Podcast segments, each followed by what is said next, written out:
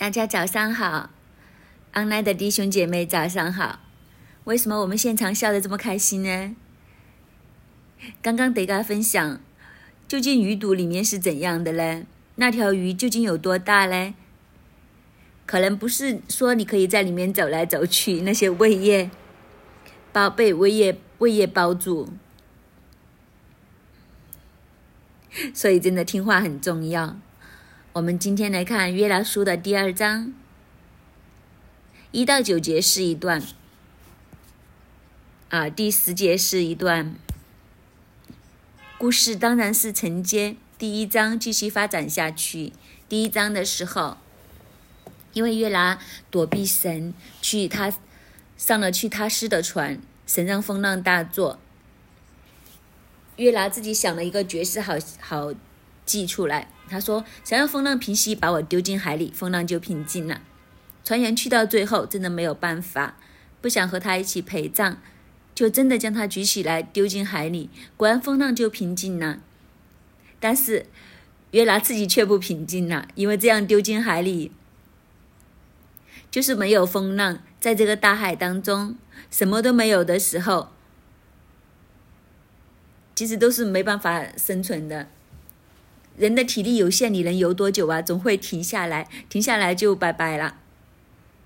所以，当他这样被丢进海里的时候，神就安排了一条大鱼吞了约拿。来到第二章，约拿在鱼肚里面的时候所发生的事情，我们来看一到九节。约拿在鱼腹中祷告耶和华他的神，所以第一节一开始就说。约拿在鱼腹里面祷告耶和华他的神，他终于祷告了，这也很特别，因为在船上遇到风浪的时候，全船的人其实都在祷告，都在呼天抢地的呼求神，甚至有船长去到他约拿所躲起来的舱底下面，不知道有没有踢他一脚，总之跟他说：“喂，起来啦，祷告啊，呼求你的神呐！”在这样的情况之下。约拿都没有呼求神，现在呢，进到这个鱼腹中的时候，他就祷告他的神。其实二到九节就是他祷告的内容。我们来看他到究竟怎样祷告的。在鱼肚里面的人会发出一个怎样的祷告呢？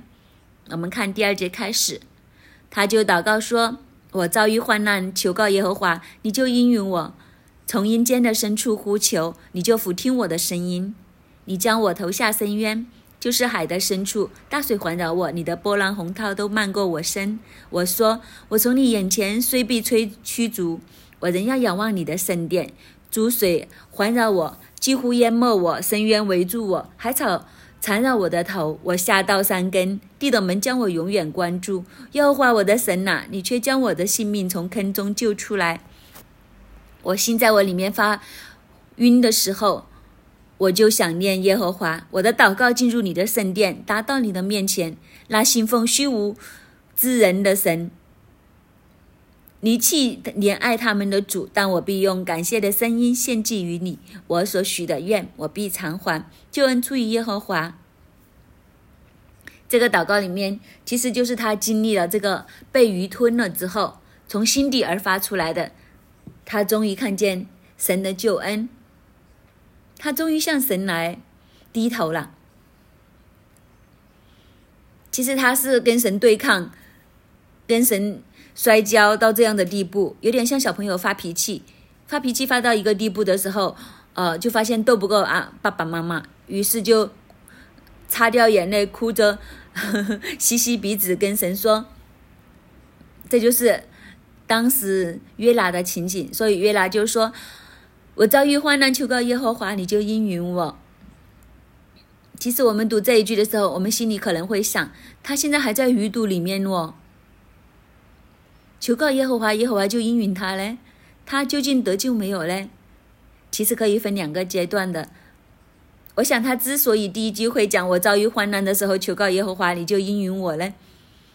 这一句就应该是指他被抛进海中的时候，人很有趣的。他在船上的时候就很威风的，就跟船员讲：“你举起我丢进海里了，风浪就平静啦。”一副慷慨赴死的一一一个一个样子。当人家真的将他丢进海里的时候，人之常情，我想他第一件事下到海里面的时候，第一件事就是，当然就是喝了几口水，喝了几口水之后，最自然的第一件事会做的就是救命啊，救命啊！就算叫不出声，心里面也是这一句救命啊，救命啊！这个救命一出的时候，神就用大鱼吞着他，让他。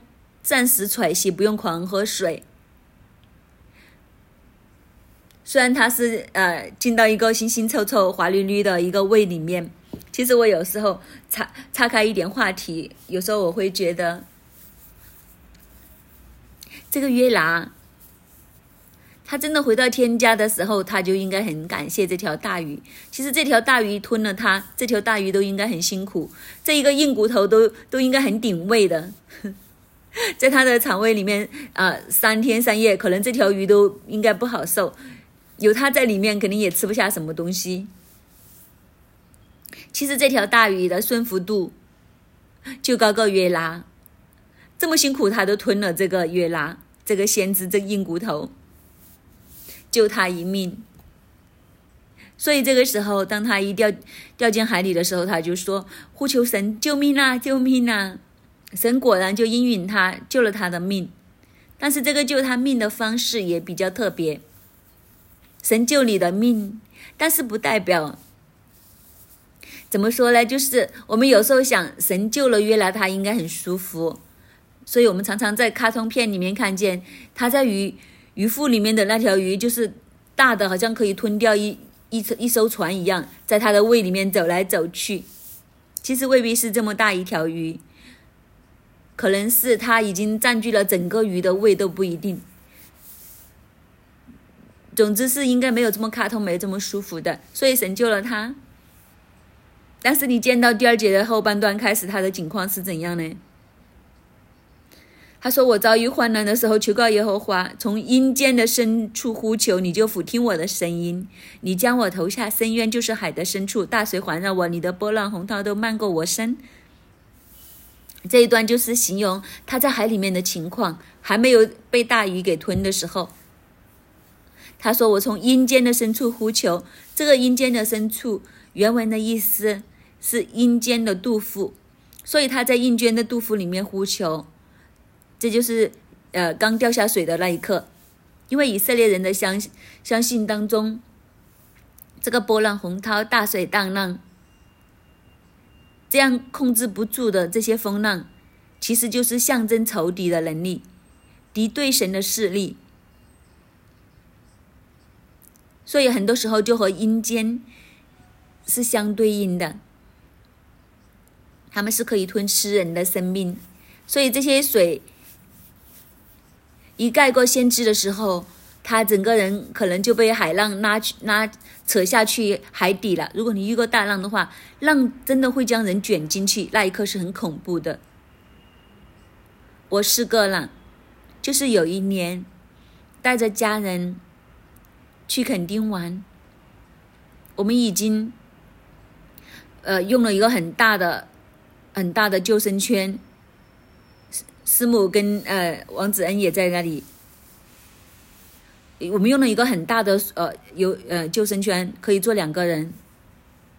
其实我们不是去到很深的地方，不知道为突然来了一个很大的浪，我们深知不妙，因为那个浪推推推推到一个地步，那个救生圈已经呃七十五度这样。如果你过不了那那个浪头，就会反过来。所以我已经用了九湖九牛二虎之力将他们推上去，希望他们可以翻过那个浪头。其实我都不知道他们究竟有没有翻过，因为那个浪真的是太厉害。我尽量把他们推上去，下一秒我就发现我被浪给呃压到海底了。当我站起来的时候，第一件事看看就是他们两个去到哪里，他们有没有成功翻过那个浪头呢？才发现，哇，真的好厉害！那个大水，呃，大的救生圈已经冲上岸了。然后见到呃王子恩跟罗拉哈师母都都很狼狈，他们也一样被按到水底，然后弹起身来。好，还好我们去的地方不是很深水，然后检查一下他们所有的配备都没有了，眼镜、他眼镜呐，还有呃，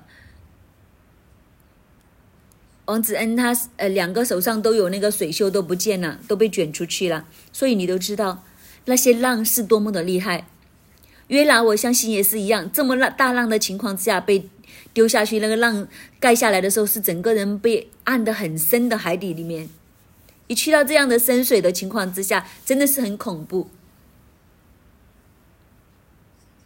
所以先知有这样的经历，他说：“我从阴间的深处，阴间的杜甫来呼求。我想他这个救命在心里的呼喊，已经是被呃扯下去很深水的位置。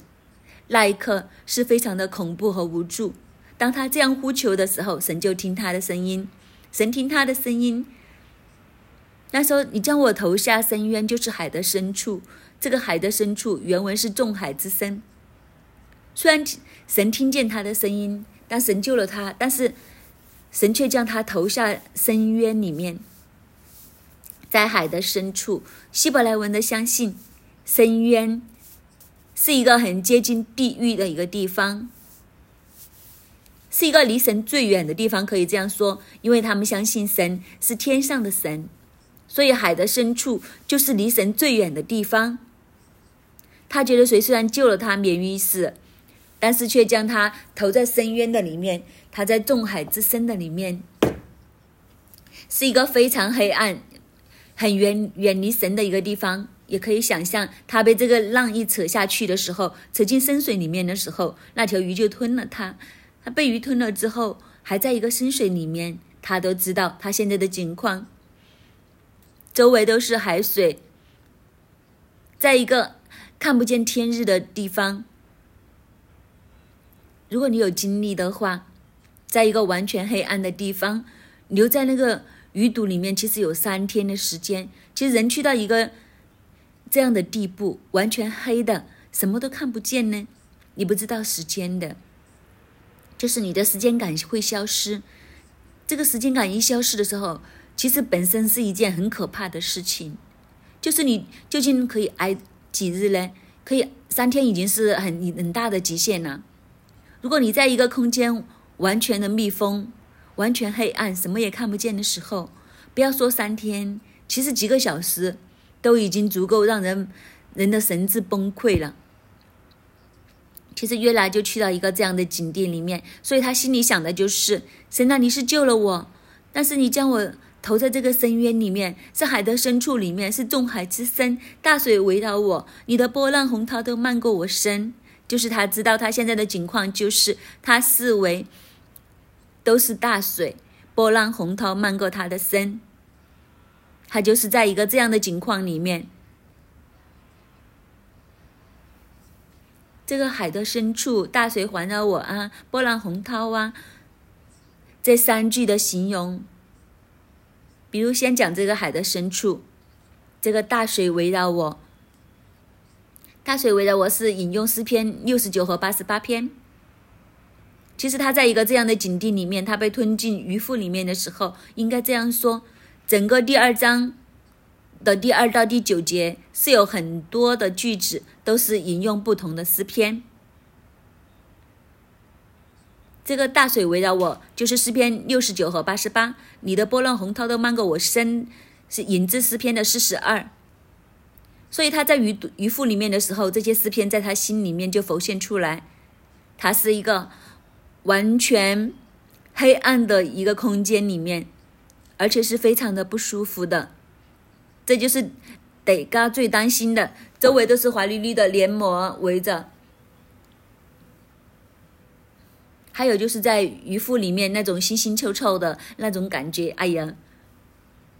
还有你在鱼的胃里面，那动物的胃是这样呢，就是一有东西进去刺激它，它就会动动一下，动一下想消化你。你想想那种滑溜溜的在胃液里面，还。一直这样动下动下，这样搞着你，所以在这样的环境里面，他却无数的诗篇涌现出来，以色列人他们的诗篇不只是读的，是其实他们是唱出来的。也就是说，他们在一个这样的环境里面，在这样的这些诗歌在它里面出现。不知道大家有没有这样的经验？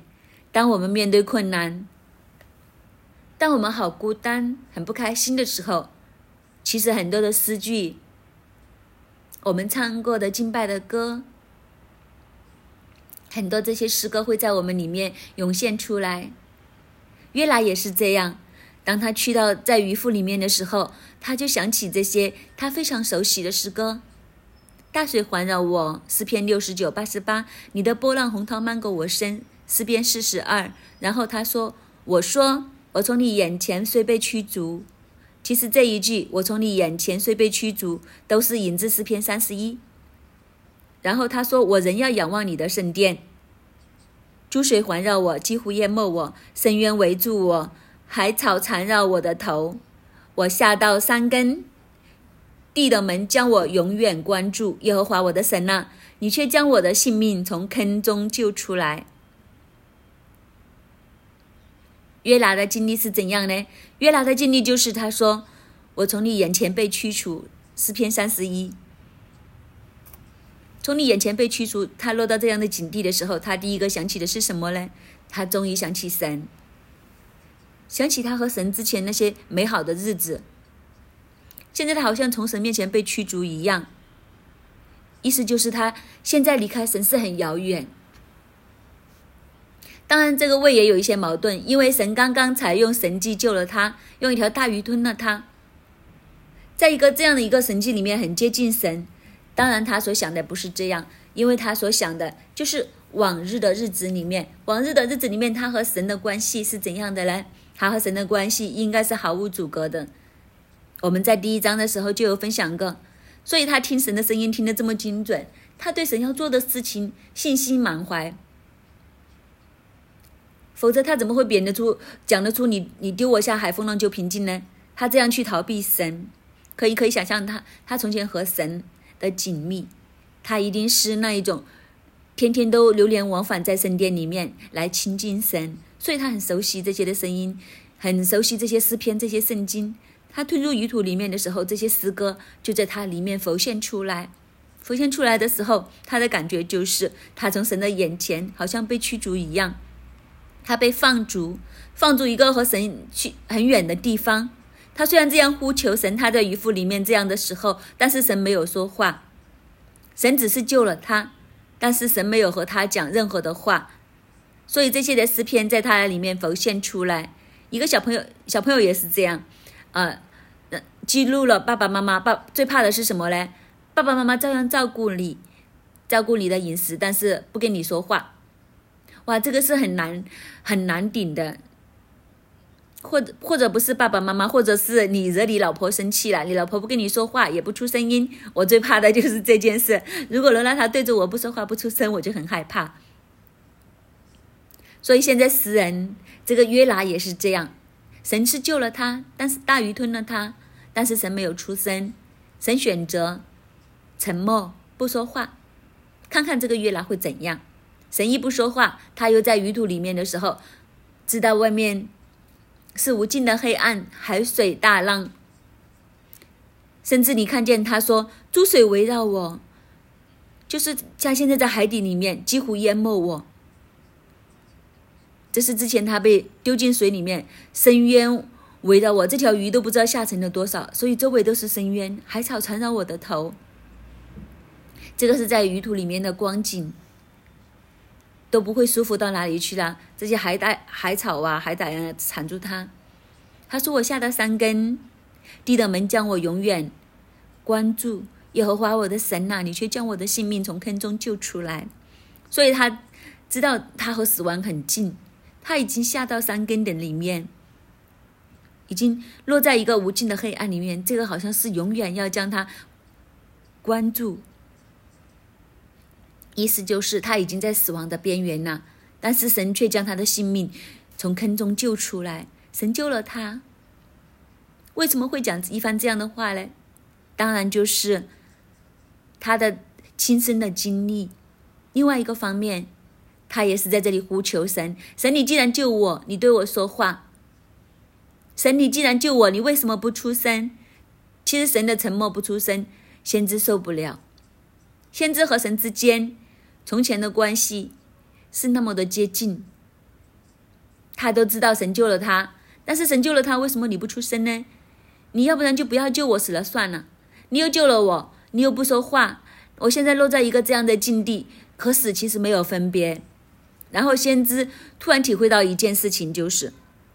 其实他不是很怕死，但是他怕的是什么呢？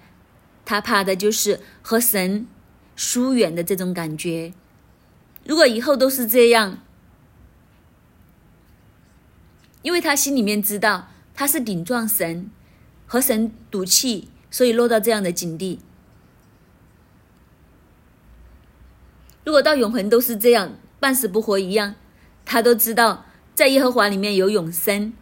但如果永远都是这样的状态，神永远都不跟他说话了，他就在一个这样的黑暗的感觉的里面度下余生。虽然不至于去地地狱里面被火烧那么痛苦，但是如果这样的情况，其实先知受不了，所以先知在这里跟神说：“你将会救出来。”我们再看下去就知道他所讲的第七到第九节：“我心在我里面发晕的时候，我就想念耶和华，我的祷告。”进入你的圣殿，达到你的面前。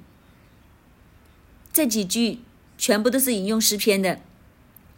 我的心在我里面发晕的时候，诗篇六十一、一四二、一四三都有提到。我就想念耶和华，诗篇二十二、七十七。我的祷告进入你的圣殿，达到你面前，诗篇七十九、八十八、一零二、一一九都有这些字句。全部都是他所唱歌的诗歌，在他里面涌现出来。他说：“我的心在我里面发昏的时候，其实我思想都不清晰的时候，在这样的情况之下，我就想念耶和华。他很挂，他很挂念神。我的祷告进入你的圣殿，达到你的面前，面前，很想念以前的日子，很很想念他以前随意去在圣殿里面走动的日子，去唱诗歌颂神，在里面和神有一个快乐的时光，这些的画面。”伴随着这些的音乐，这些的诗歌都进入约拿的里面，约拿就很思念这个圣殿，也思念神，因为他现在在一个这样的境地里面。然后第八节说：“那信奉虚无之神的人离弃怜爱他们的主，但我必用感谢的声音献祭于你，我所许的愿我必偿还，救恩出于耶和华。”他将自己和这些这些信奉虚无之神的人比较，那些信奉虚无之神的人离弃怜爱他们的主，他们他们一心自己离弃神，但是约拿的心不是，其实约拿不是想离弃神，相反，其实约拿是很爱神，但是他在一个很大的矛盾里面，他既爱神，但要有和神发脾气。他是很爱神，但其实他和神发这个脾气的原因是什么呢？他又不是因为自己，就是他也不是因为自己完全因为自己的脾性，或者说呃专门跟神发脾气。其实耶拉是一个充满爱的人，他在一个这样的境地里面，他是很爱神，但他同样也很爱他的民族，很爱以色列人。其实本来是神吩咐他所做的一切事情，他都应该是百分之二百的愿意。不过唯独这一件事情，这件事情就是要去尼尼微城宣告这个审判。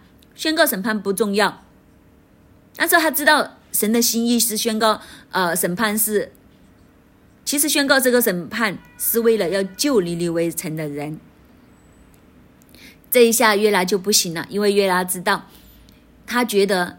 尼利维人是他们民族的大仇人，好像以前的老一辈的我们的长辈，一听到日本人就已经咬牙切齿一样。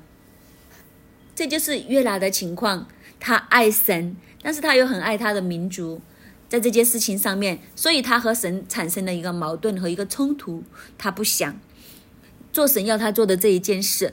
我想他心里面其实是很想跟神说：“神叫你叫我做什么都可以，除了这一件事，其他的事情他绝对会顺服神。”但是就是在一个这样的情况之下，当他真真正正落到鱼的鱼腹里面，有三天这么长的时间，在这三天里面的时间，神完全的寂静不讲话的时候，他受不了。其实他受不了，因为他对神的爱本来就是很很浓厚的，所以这些诗歌在他里面完全都想出来。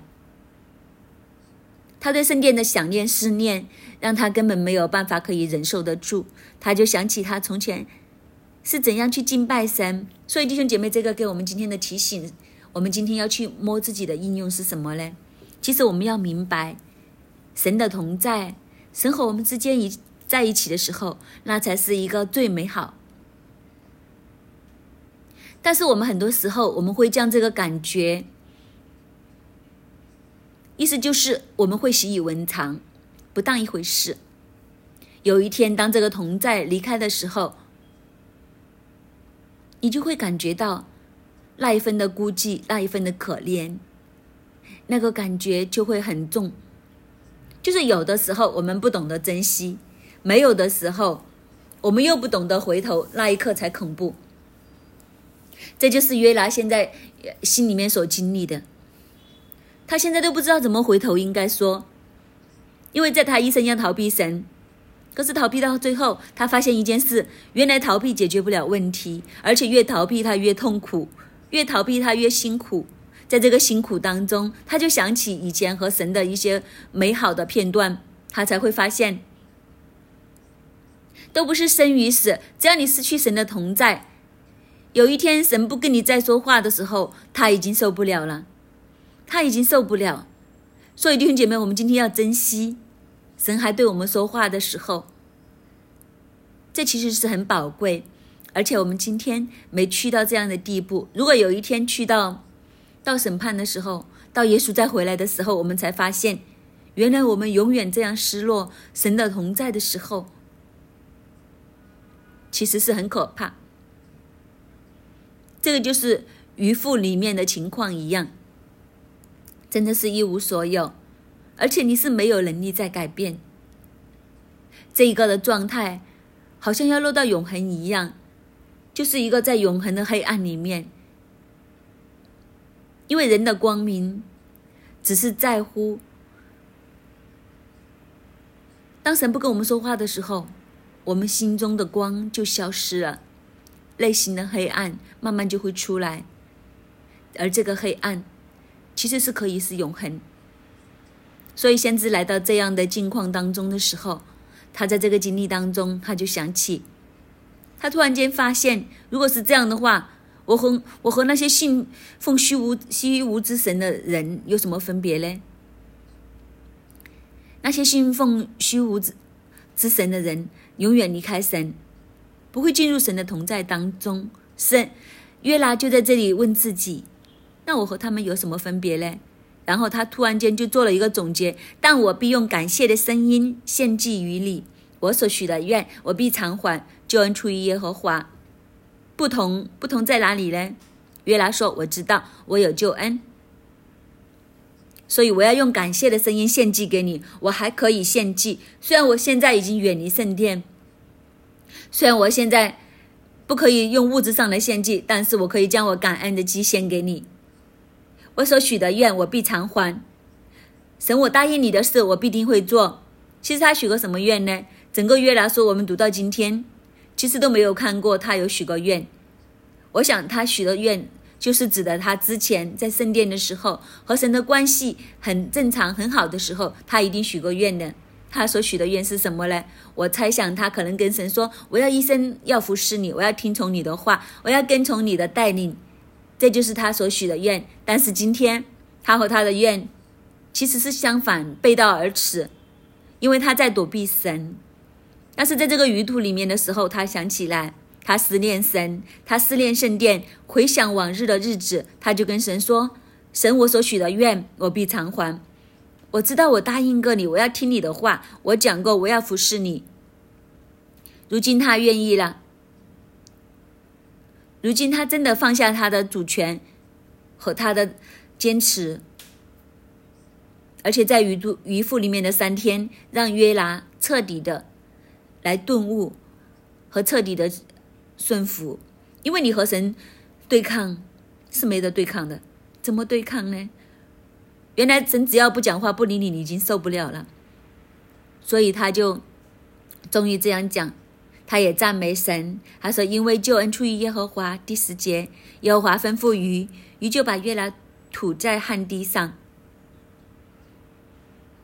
当最后约拿在鱼肚里面有这些改变，有这些祷告发出的时候，其实就是约拿的态度改变了。约拿其实等于跟神说：“好了，神，我怕了你了。”我最怕就是你不出声，你不理我。我之前和你所许的愿，我答应过你的事情，我说我要服侍你，我说我要听你的话，我就做，我听了。当他的心这样一改变的时候，耶和华就吩咐鱼，鱼就把约拿吐在旱地上，他就重见天日了。这条鱼就将他吐出来，他就上岸，离开这个。海草缠住他头啊，湿湿哒哒的环境，那个完全黑暗不见光的环境就离开了，他就被吐出来在旱地上。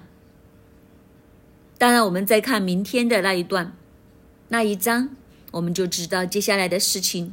今天这一章，其实我们就看见约拿心里面的那个改变，他怎样从这个逃避神、背离神，到最后的都是要回到神的里面。其实他最受不了的就是神不理他，神不和他说话。弟兄姐妹，但愿我们今天每个人都能够珍惜、抓住神的同在，能够宝贵神对我们说话的日子。不要等到神已经不再说话的时候，我们都是受不了的。愿神的话语常常的。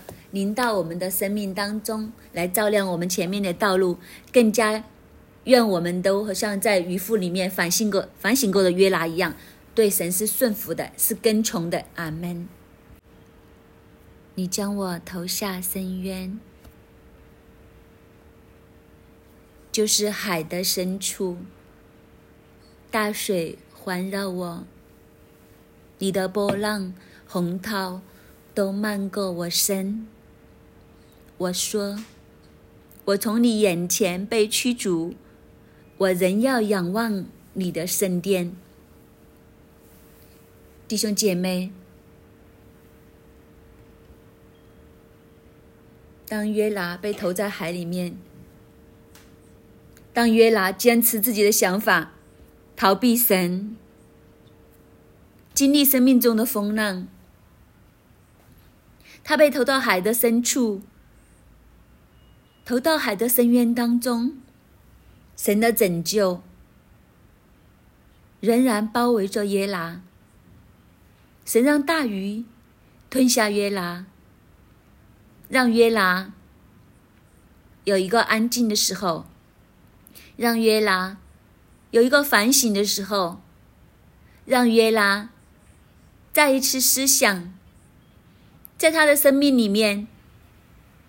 在这些横涛，在这些深渊，在被这些大水包围的时候，在他的生命面对极大危难的时候，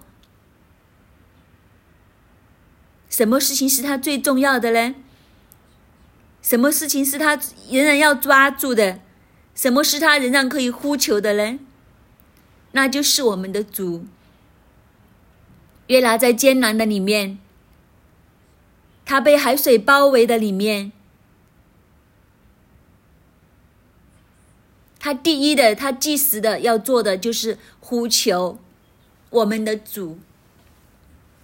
弟兄姐妹，今天的光景，我们会不会好像约拉？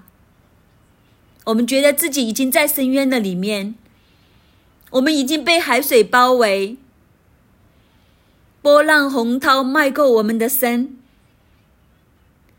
正在艰难困局的当中，但是约拿选择呼求。今天的我们，我们的选择是什么呢？好不好？今天我们进入约拿的场景，我相信这个场景应该是在我们的生命里面经常经历的，在海的深处，在深渊的当中，现在有什么正在包围着我们？有什么事情正在遮盖着你？你面对着什么样的艰难？可能你觉得我没有啊，我这一刻没有艰难。但是我再问，这一刻有什么拦阻你和神的中间？约拿被尼尼微神这个呼求，为尼尼微神，神要吩咐他做的事情拦阻了他和神，他远离神，他甚至逃避神。今天是什么事情拦阻在我们和神的中间？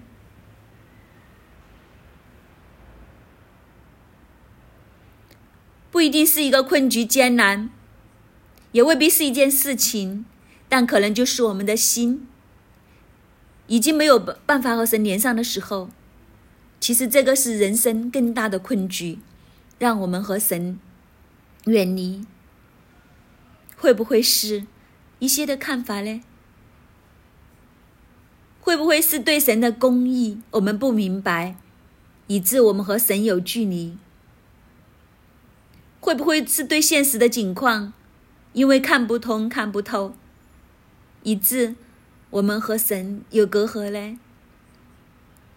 甚至会不会我们觉得神呐，你没有听我的祷告，你不是按我的想法？去成就我身边的环境、身边的事，又或者，我们知道我们的身心已经冷淡了。有些事情祷告了很久，神都没有应允，我就冷淡了。是什么事情拦阻我们和神争中间？但是今天，神说，进入渔夫的里面。进入渔夫的里面，再一次呼求我，再一次呼求我，弟兄姐妹，当约拿进入渔夫的里面，约拿第一声的就是神呐，救我！神呐，救我！我遭遇患难，求告耶和华，你就应允我。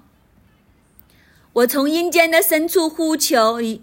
你就俯听我的声音，神啊！原来当我们呼求的时候，你就来就近，你就来俯听，你就来垂听，弟兄姐妹，好不好？我们一起来开声，为我们的生命来呼求。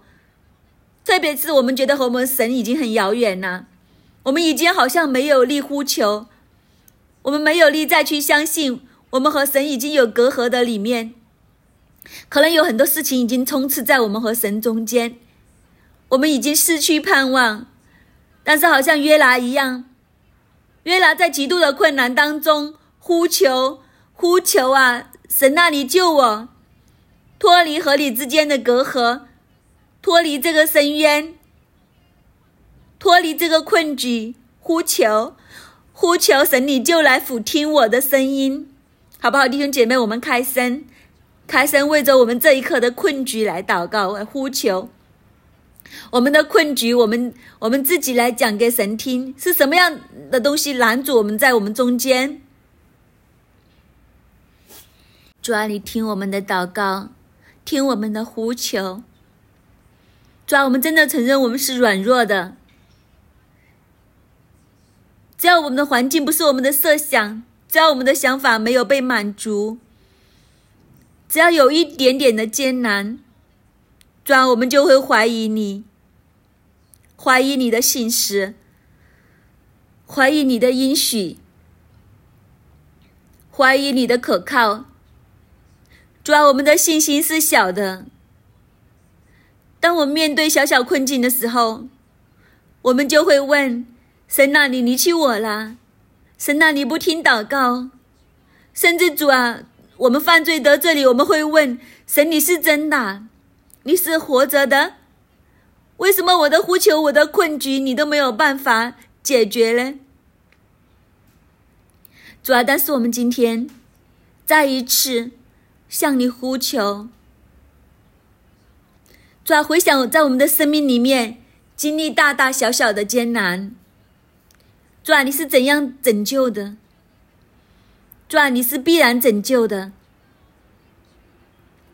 主啊，我们就拎着这一份的回想，这一份的感恩，这一份你曾经对我的拯救，主啊，我们再一次呼求你。主啊，我现在遭遇患难，主啊，我和你的心离得远呢。主啊，我心里面的越来越小了。主啊，我今天求告你，主啊，你应允我，主啊，你将我从阴间里面提拔出来呀。主啊，我们在阴间里面呼求你，主啊，你就拯救我们。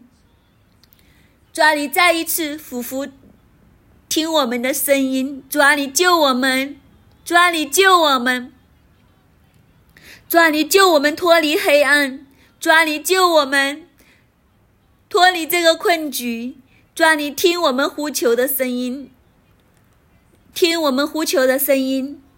弟兄姐妹，好不好？我们再一次在这里为瑞叔叔来祷告。瑞叔叔遭遇极大的困难，薛荣在一个极大的困局里面，抓在黑暗的里面，主啊我们仍然呼求你，主啊我们相信，当我们这样呼求的时候，神啊，你怎样拯救约拿，从鱼腹里面拯救。从黑暗里面拯救，主啊，你今天就要让这个拯救临到约书的里面。他们在阴间里面呼求的时候，你就垂听，你就拯救，主啊，好不好？我弟兄姐妹好不好？我们一起来开声来呼求，一份带着力量的呼求，神必然拯救，神就要听到我们的呼求，你听我们的祷告。你听我们每一个为约叔叔的祷告，纵然现在他是在黑暗的当中，在疾病的困扰的当中，但是主啊，我们仍然相信，当我们求告你，主啊，我们就你就俯就听我们的声音，因为你是耶和华我们的主，因为你是耶和华我们的神。主啊，你是将我们从的性命从黑暗中救出来的那一位。主啊，你就将瑞叔叔的性命从黑暗中救出来的那一位。瑞叔叔要仰望你的圣殿，仍然仰望你的圣殿。主啊，我们向你许愿。主啊，拯救瑞叔叔。主啊，拯救瑞叔叔。主啊，我们知道。主啊，你必然拯救。我们要再有一日。同学叔叔同学长一起进入你的店里面敬拜赞美你，他们必要站在台上，再一次诉说你的荣耀，再一次诉说你的拯救，就好像约拿一样，是在极大的患难里面，紧靠你，仰望你，抓你的拯救必然发生。主啊，这是我们的愿，这是我们整个新锐弟兄姐妹的愿。愿你将瑞叔叔在黑暗里面拯救出来。我们整个的教会要见证这一份的拯救，要见证神你的大人，要见证神你的慈爱。主啊，经历这一些。主啊，你保守我们每一个的心，在困局里面仍然仰望你，在困局的里面仍然期待你，在困局的里面仍然相信主，你是我们的主。主啊，你是我们的主，弟兄姐妹。好不好？这一刻，我们为自己的心来祷告。约拿在大鱼渔夫的里面，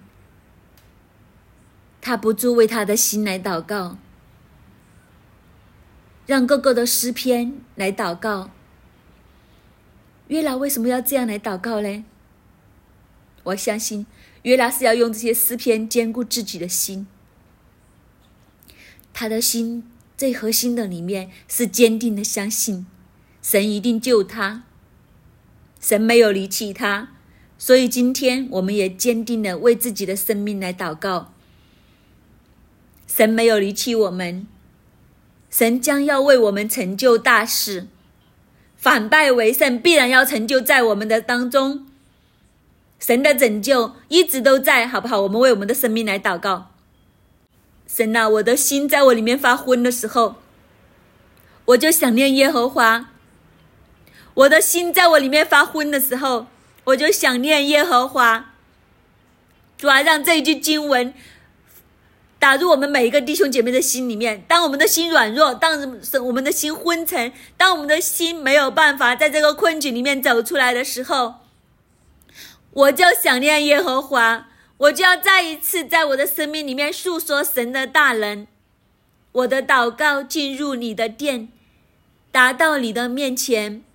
当我的心发昏的时候，主啊，你提醒我们每一个，是的，要想念你。我的祷告已经进入你的圣殿，已经是达到你的面前。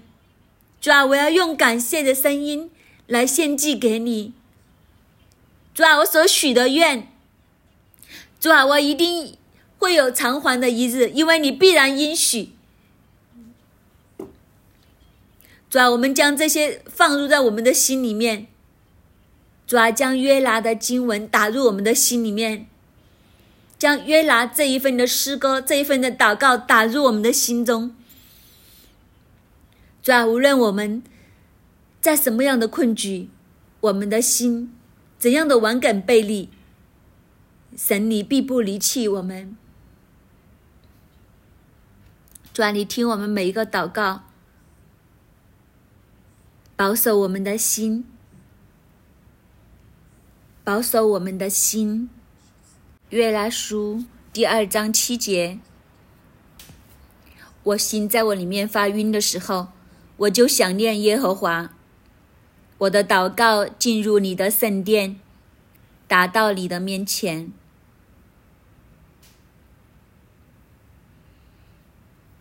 第九节，但我必用感谢的声音献祭于你。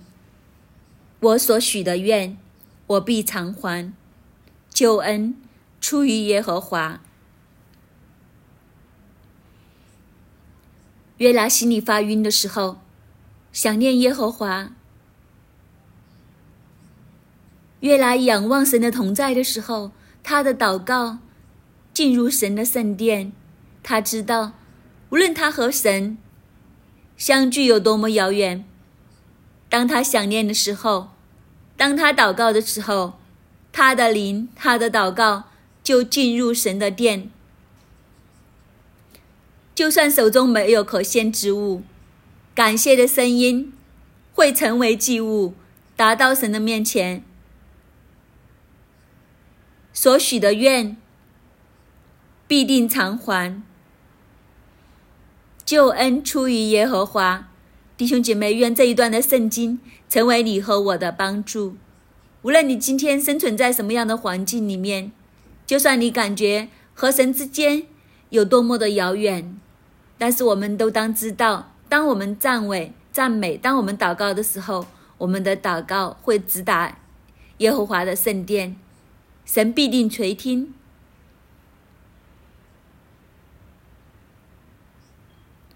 救我们脱离大海的深渊、渔夫之地。圣灵，求你帮助我们，将这一个的声音放在我们每一个人的心里面、灵里面。当我们发晕的时候。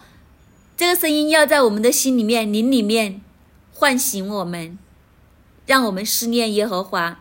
当我们不知道前路要怎么走的时候，这个声音要提醒我们向神发出祷告。因为无论我们在多么遥远的地方，甚至在海的深处、深渊之中，当我们祷告，当我们呼求，这个祷告都会直达神的圣殿当中。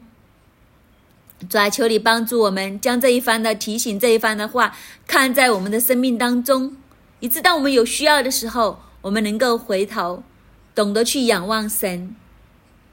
如果我们现在就在这个迷惑、迷失、迷失当中的时候，主啊，今天用你的声音来提醒我们，我们要重新回到神的同在当中，重新向神发出祷告。主，求你帮助我们，怜悯我们，保守我们的心。主，我们感谢你，听我们的祷告，奉耶稣基督的名，阿门。感谢主，我们今天的晨祷就到这里，愿主祝福大家。